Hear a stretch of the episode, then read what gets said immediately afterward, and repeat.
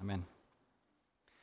One day, Jesus was teaching by the lake of Galilee, and the crowd that came to hear him was so massive that he had to get off the shore and sit in a boat while all the people that were crowding around him could be on the shore and stand and listen.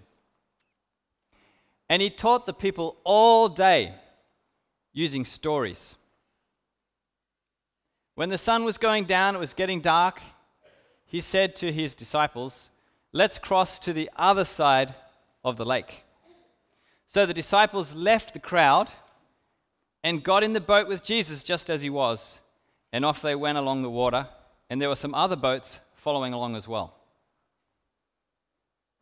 All of a sudden, a huge wind came up and a storm started to arise, and the, the waves were smashing against the boat and coming into the boat, and the boat was filling up with water and about to capsize. And Jesus was in the back of the boat, fast asleep on a pillow. And his disciples came and woke him up. Teacher, teacher, don't you care if we drown? And Jesus got up and he said to the wind, Be quiet. And he said to the waves, Stop moving. And it was completely calm.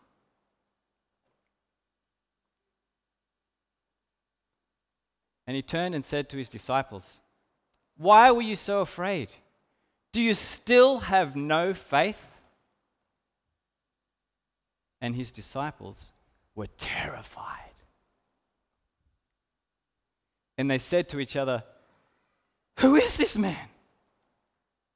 Even the wind and the waves obey him. We're going to have a run through this story now in three sections. What did the disciples think of Jesus before the crisis came? What did they think during the crisis? And what did they think after the crisis? Now, before the crisis came, before this storm came, they'd seen Jesus heal lots of different diseases. And many times uh, it records in Scripture that everyone was healed that came to Jesus. They'd seen Jesus cast out demons. And they'd seen Jesus forgive sin. So they knew he could do that much. They weren't expecting anything unusual on the, the Lake of Galilee. And we, we can tell that because even other boats followed along. The, they were obedient to Jesus. Jesus said, Let's go, and they came. And Jesus said, Let's go to the other side. So they fully expected to get to the other side at that point. But they didn't really know who Jesus was yet. I'm sure they wanted to know more about him. I don't know how much they wanted to know how, how much they were willing to suffer to, to know more about him, but they wanted to know more of Jesus. They were following him, they'd given up everything to follow Jesus. So then all of a sudden, this storm comes up and it turns to mayhem. Now, the Sea of Galilee is the lowest freshwater lake in the world. It's 200 meters below sea level. The lowest lake in the world is the Dead Sea, and it is saltwater. And it's surrounded by mountains and when the cold air comes down from the mountains and hits the warm air off the water, sudden, unexpected storms come up. Terrible storms that can easily drown people. And in that moment, if you can picture it, it was dark. Once the storm has started, they probably couldn't even have any star or moonlight at all. It's pitch black. They can't see anything. And the waves are starting to come in, and the boat is sinking. They think, they're thinking, that's it, we're a goner. I mean, how terrifying. They can't see anything, and they're about to drown. So they think. They feel it's the end. They're completely overwhelmed by their circumstances. Even the experienced fishermen. And what's Jesus doing? He's fast asleep on a pillow in the back of a boat. Now, this is really interesting. A lot of the stories of Jesus in the, in the Gospels point back to other stories in the Old Testament. Particularly, a lot of the stories are where God told the nation of Israel to do something and they failed. And then Jesus does the Mark II version and succeeds. Does anyone know which story this points back to in the Old Testament? Can anyone tell me a story where there's a boat and someone's sleeping on the bottom and a storm? Jonah. It's very interesting because Jonah was going to the Ninevites, non Jews, and Jesus is going on the other side of the Lake of Galilee, which is where the Decapolis is, the 10 cities. That was a Gentile region. They weren't Jews either. So they're both going to this kind of scary, unclean, unknown world, and they have to cross to get there. Jonah went in disobedience to get away from God's call in his life on a boat as far away as he could from God. And so God sent a, a storm, and Jonah's on the bottom sleeping, and the people on the boat they come down and say, Jonah, what are you doing sleeping? The boat's sinking. Come and call on your God. Maybe he'll save us. And Jonah says, Actually, this whole thing is my fault. Throw me overboard, and it'll get better. And at first they're like, No, no, no. So they throw some other things over, and in the end they're like, I'm sorry, please forgive us. Your, this, whoever your God is, please forgive us. And they throw him over the boat, and it instantly becomes calm, and all the people on the boat start worshiping God, the God of Jonah. But the disciples didn't get on the boat out of disobedience. This wasn't punishment, they obeyed Jesus. And Jesus also was going to an unknown Gentile world. And the big question that pops into the disciples' minds is the same question that pops into nearly all our minds when we face something terrible that we didn't see coming. What do they say? Jesus, do you care? Do you care that we're about to drown? I remember a while ago I was at a short term mission in a country town um, with the Bible college I went to, and I met a woman at a petrol station, and I asked her about her spiritual journey. She said, I used to be a Christian. I said, What happened? She said, My mother died of cancer. Now I don't believe in God anymore. Because her question was, How could a loving God let something like that happen to me? And the disciples had the same question Jesus, don't you care? And so Jesus gets up and he just speaks a word Wind, be quiet. Silence. Waves, stop moving. The sea becomes as calm as glass. This is also really interesting because in this moment, we get a picture of Jesus that you don't usually get in the New Testament. It's a picture of Jesus from the book of Revelation. Did you know that in heaven there's no sea? Because the sea, all throughout the Old Testament for the, for the Near East people, was a symbol of chaos, evil, uncontrolled calamity. And it was just like the worst possible thing the sea monsters, the power of the sea, so, in a sense, Jesus is setting up the worst possible situation for them. He's setting up the ultimate enemy for them to show them who he really is. Jesus gets up and it's instantly calm. Now, this isn't the kind of thing where it takes about 20 minutes for a storm to, calm, for a storm to calm down. This is like instant.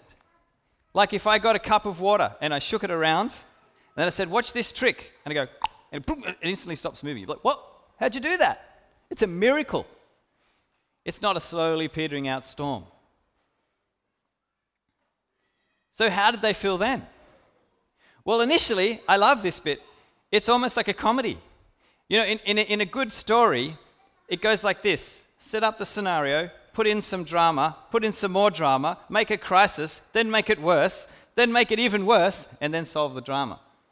So it's, I love this story because the disciples aren't, phew, that was a close one. They're like even more terrified of Jesus than they were of the storm. It's probably the only right reaction they had in the whole story. It's the right reaction. They saw an all powerful Jesus. Jesus is the Lamb of God, but he's also the Lion of Judah. They saw the terrifying Jesus who eventually is going to let us be in a place with no evil, no tears, no death, represented by the fact that there's not even a sea at all in the new heaven and the new earth. They were terrified. And they say, Who is this man? They don't know who Jesus is. Jesus wants them to know who he is. He wants us to know who he is. And sometimes we need to be terrified before we're comforted. This is certainly the case with the gospel. Some people are drawn in to follow Jesus because of the gentle, loving side of Jesus. Others come in because they realize if I don't get on the side of Jesus' team, I'm a goner. I have nothing to stand on. I can't come before God and say, Come on, God, I've been pretty good. I'm a pretty good guy. I only made a few mistakes. It's not going to work. God's perfection, His standard, is far too high for any of us to reach. And so sometimes the fear of the Lord brings us to a safer place. And this was the case for the disciples. They needed to see that Jesus was not just a loving, gentle teacher, he was also a terrifying figure. He was the God man, the one and only God man. So, what can we learn from this story? What can we apply to our lives? I used to think, come on, these, dis- these disciples, it was pitch black, they're about to die. It's a normal reaction. Why was Jesus so harsh with them? Why did he say, Why are you so afraid? Where is your faith? But then the more I thought about it, wait a minute, this might have been an extraordinary circumstance, but Jesus was an extraordinary man. I remember watching the Superman movies as a child, and Lois Lane, oh, wait, is that Batman? Is that right, Lois Lane? Lois Lane is about to be dropped in hot oil or about to be thrown off a cliff or something by some evil person, and she's sitting there defiantly Superman's going to come and save me. Why did she think that? How could she be, have such a reaction in such dire circumstances? She knows who Superman is. But many of us have forgotten who Jesus is. We think Jesus is an ATM in the sky and he's going to revolve around our worlds. But no, he's not an ATM in the sky, but he gives us everything we need. It's all about how you react to the situation in the journey. Jesus said, You'll get to the other side. So they were going to get to the other side, but they'd forgotten that. When I was uh, younger, my dad used to love speeding in fast cars. and he happens to be here today. but I was so confident in my dad's driving, I would just fall asleep in the back.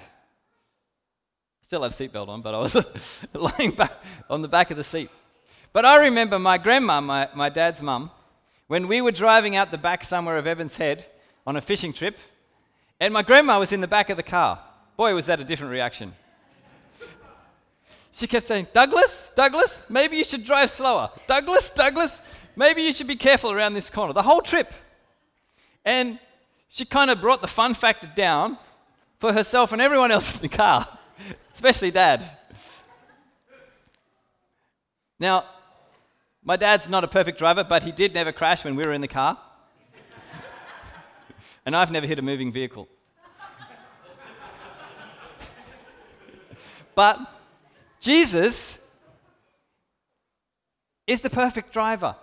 In fact, he invented the road.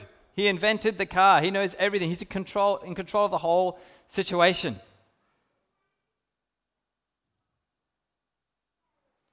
Have you forgotten who's in the boat. In the early church, a lot of the paintings depicted a boat on a big sea because the early church was seen as a small boat in the world, like a big sea. And they were really comforted, especially in times of persecution, that Jesus was in the boat with them. And it's really fascinating that in the story of Jonah, they're going to scary, brutal uh, non Jews, the Ninevites, who used to hang their heads up on stakes outside their city to warn people who were coming in. And now Jesus is going across the lake, and the first person he's going to come in contact with is the demoniac guy who runs around the tombs cutting himself. He's a total psycho. He's got like thousands of demons in him. And when Jesus sent out the disciples also into a scary world and said, go into all the world and make all nations my disciples, he says, I'll be with you. That's the promise we have. Jesus says, In this world you'll have trouble, but I give you my peace. He'll be with us. And we have the Holy Spirit as a deposit guaranteeing what is to come. We've got the car keys now, and the car is on its way.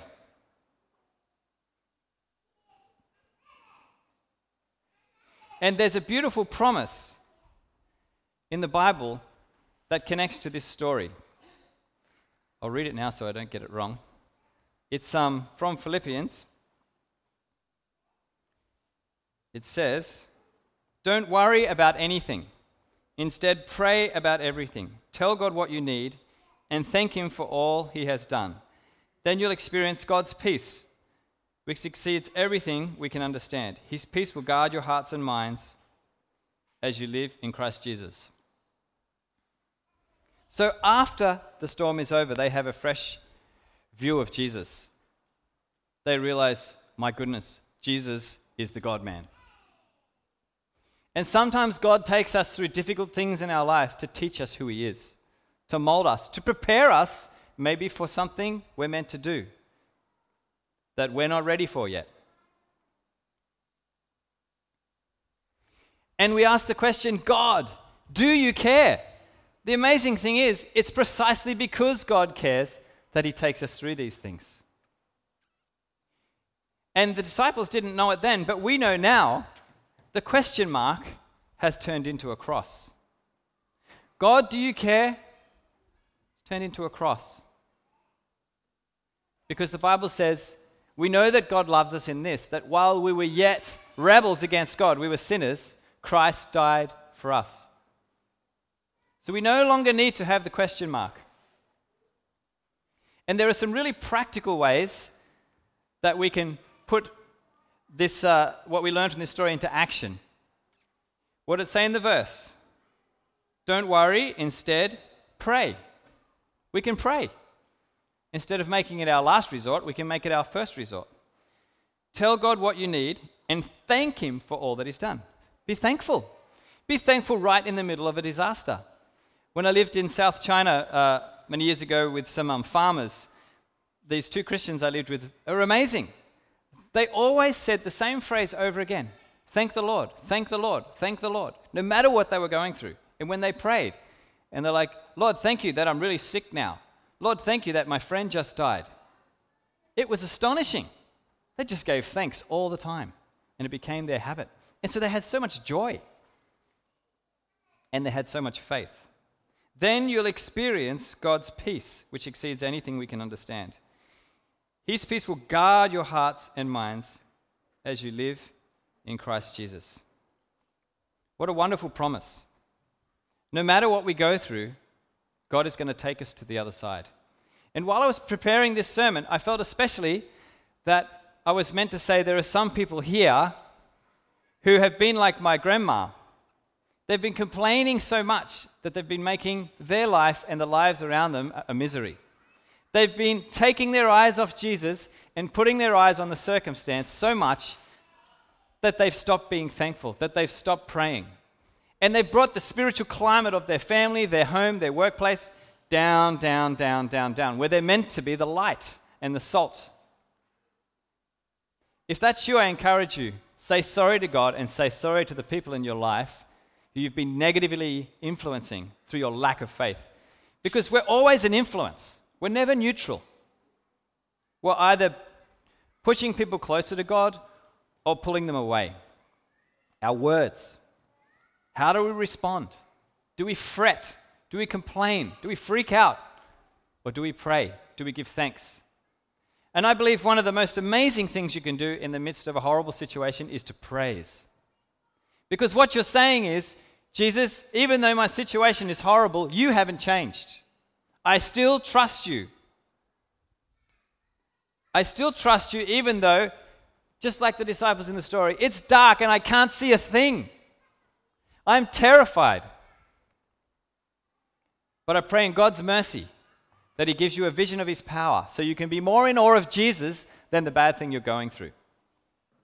So that you can be more terrified by God's power than the power of the darkness around you. Remember the promise don't worry about anything. Instead, pray about everything. Tell God what you need and thank Him for what He has done.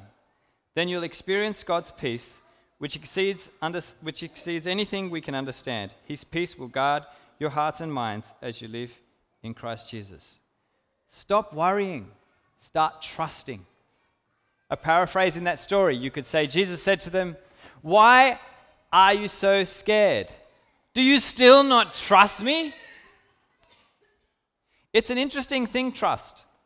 Because when you really love a person and you want the best for them and they don't trust you, it really hurts, doesn't it? Because you think, don't you know me by now? Don't you know how I feel about you by now? And I wonder sometimes if that's why God, that's why Jesus was upset in this story. He's like, why are you so scared? He knows the intentions He has for them. God knows the intentions He has for us. All things work to together for the good of those who love God. And it's easy to believe it when everything's going well. But your faith isn't even tested or shown until you come into something difficult. And then your faith becomes like pure gold refined by fire, which the Bible says is priceless. And it's this very faith that saves us. So it's in God's mercy that He takes us through difficult things to, to, to refine our faith so that we can be saved. So fix your eyes on Jesus. Stop worrying, start trusting. Stop worrying, start trusting. Stop worrying, start trusting. Thank you. Uh, we thank you, Lord, for the challenge that we've just had. Lord, we thank you for the story of Jesus going across the Sea of Galilee. Thank you that you've allowed us uh, to have a picture into that particular moment in time. And Lord, for the lessons that we see, for the responses that we saw and heard. And Lord, for the challenge to us to recognize you as uh, the God man, all powerful, almighty, are terrifying in that sense, but yet, Lord, the one who takes a question mark and takes it and puts it on the cross where our life is saved and where our trust is put in you. Lord, you guarantee us that we will get to the other side. You guarantee that it's you that will take us into your presence, into your eternity forever. Lord, we pray that we will stop worrying, start being thankful, and that, Lord, we'll trust that you are who you say you are and that you'll do what you say you do because you've shown, shown that through your life, death, and resurrection, Lord, and the salvation that you've given to us, Lord, through, through Jesus. Help us to trust that. Help us to go and live that. We pray this in Jesus' name. Amen.